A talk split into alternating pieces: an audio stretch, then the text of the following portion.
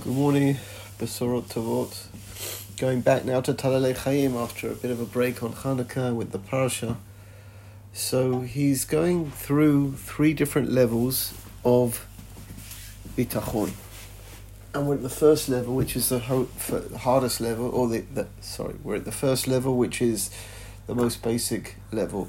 I'm just going to remind you what we've done. Reshit Kol, כל הדעות מסכימות, everyone agrees שדרגה אחת של הביטחון היא ההכרה שאנו בידיים טובות.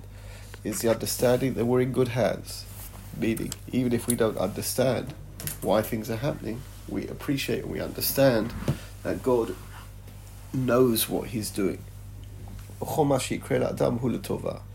therefore, even through our eyes, something is not so good,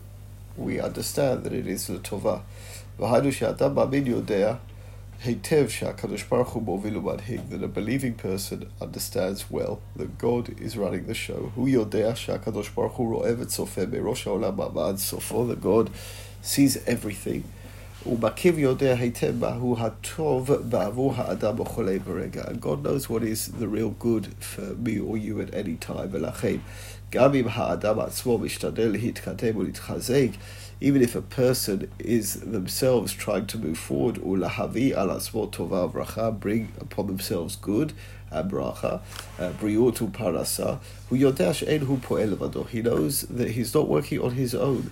Hu ma'amin b'hanagat Hashem, yodesh HaKadosh Baruch Hu shutaf b'chayav ubahalichotav. Kain.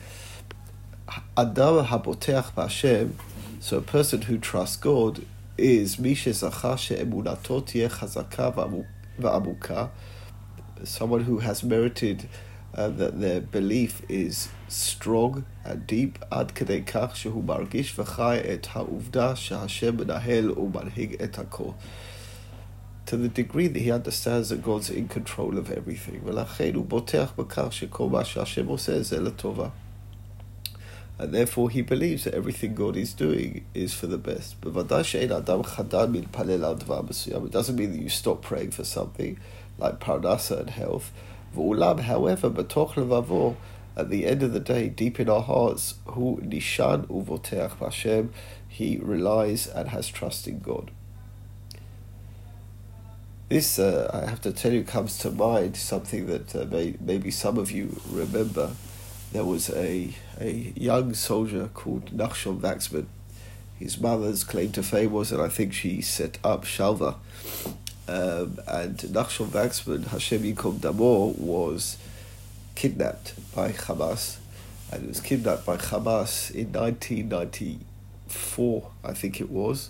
It was the the the yahrzeit is the exact day that Yitzhak Rabin was killed the year after, and uh, Hamas put this young soldier on television and declared an ultimatum that he would be killed on a certain day if a certain amount of prisoners were not to be released. Uh, the Israeli Secret Service were able to work out where he was, and they sent uh, a group, a battalion, to try and rescue him.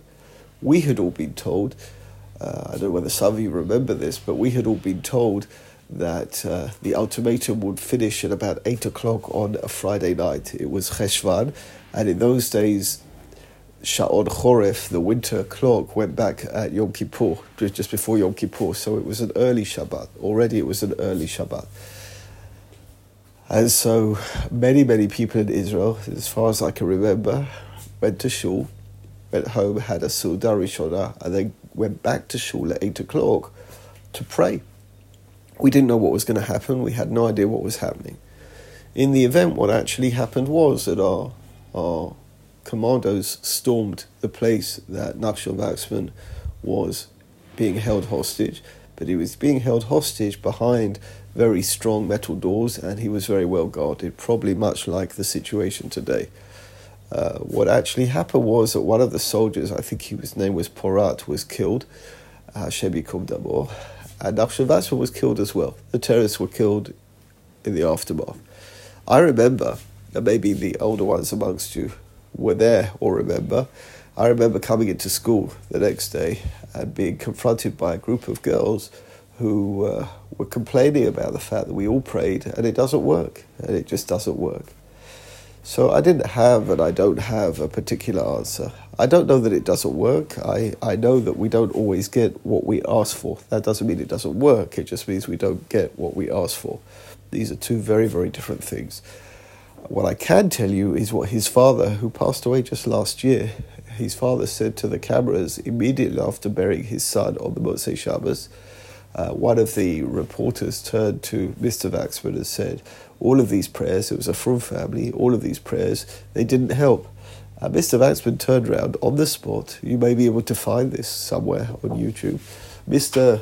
Mr. Waxman turned, tur- turned around on the spot and he said, he said, you know, God is my father, and like any father, sometimes I ask for something and he says yes, but sometimes I ask for something and he says no. And on this occasion, he said no, and that was it. Das. That is what he said.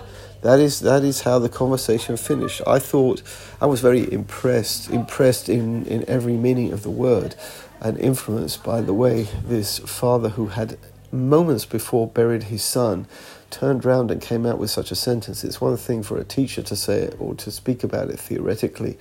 It's another thing for someone to say it in reality when it's actually happening. And this is the first level of bitachon. God knows what He's doing, even if we have absolutely no idea and, and no perspective whatsoever, no way of explaining uh, why God is doing what He's doing. The bitachon is that God knows what He's doing. I think sometimes we embarrass ourselves when we try to explain why God is doing what He's doing. I've been many times I have referred to the fact of, of great people, important people, alluding to why the Holocaust happens, which I find to be extremely shocking. I, I don't think a human being could possibly ever, unless you're a Navi and we don't have Naviim, we don't have prophets today, I don't think a human being can ever explain why these things happen. And, um, and therefore, we, we, we take the approach of Aharon, HaKohen, Vayidom Aharon, and we are just silent and Aaron's silence, I believe, was an inner silence as well. He didn't, it wasn't just on the outside that he didn't react to this sudden death of his children. He didn't react on the inside either. He accepted the fact that's a very, very high madrega. I, I find that when people stand up and try to explain why things happen, they desecrate the living, they desecrate the the dead and they desecrate God because there there are some things that we simply cannot explain. Uh, it, it's hard to explain why these people were kidnapped. It's hard to explain why babies were were murdered in such a way, why women were raped in such a way. These things uh, you can't give a reason, and it's shocking sometimes when people do. I, I only heard a rebuff actually because there are two Dati kibbutzim in the south of Israel, uh, Saad and Alumim, and they suffered very little uh, casualties is not exactly true because in the in Alumim or in Saad, I think I think the entire Thailand team that was working in the cowsheds, almost the entire team was murdered. Fifteen people were murdered, but someone must have said because I heard the reaction. Someone must have said that these kibbutzim were hurt less because they they were religious and they were keeping Shabbos. And I only heard the reaction of the head of Kibbutz Hadati when she came on the radio uh, or she was quoted on the radio. She didn't come on the radio. She was quoted on the radio saying, I simply don't believe that. And of course, it's not true because there are people in Ofakim who are very, very frum and keeping Yontuf and keeping Shabbos, and they were killed. Uh, so when people stand up and say these things, it's it, it, it's not kavod, lo l'chaim v'lo l'meitim, not to Judaism, not to anything we believe. Uh, and that is not the trust that we're talking about on this first level. The trust we're talking about this level is, is Mr. Waxman. This is he's my father. That's what he decided. I don't understand. I, I have no perception of why what is happening is happening, but I, but I believe that he knows what he's doing. I'm living in the middle of a story. If you heard Shiur Klali this week, uh, we were referring to the fact the way that Yosef, when he speaks to his brothers, he first of all says, "Asher mechartem oti," you are the ones who sold me. But then he says, "You shouldn't feel bad, ki Hashem shalachani," because God kanireh sent me here. There's a purpose. Now, now Yosef can can Yosef must have had this belief right the way through to to um, to show such uh, forgiveness after having been away from the family for so long and after having been isolated in, in Egypt on his own, for, isolated on his own, obviously, for, for so long. Uh, he must have had an incredible amount of faith right the way through. But at this stage, the story has developed to the degree that Yosef can look back and he can say, uh, It looks like you sold me, but, but we can see that Hashem shalachani, shlachtani, God sent me. There, there, was a, there was a reason for this support. I did mention in passing as well that I think this is the reason why we call Seder night Seder.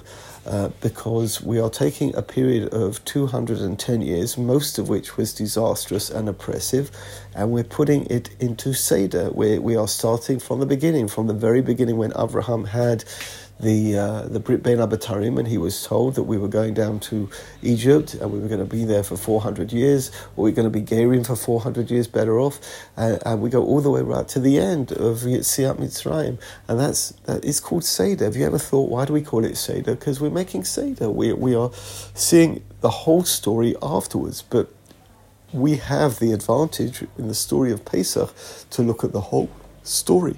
We don't have the advantage now to look at a whole story. I think the whole story we're in the middle of um, started when we went into Galut and the second Beit Mikdash, and the Holocaust is part of that story. The state of Israel is part of that story.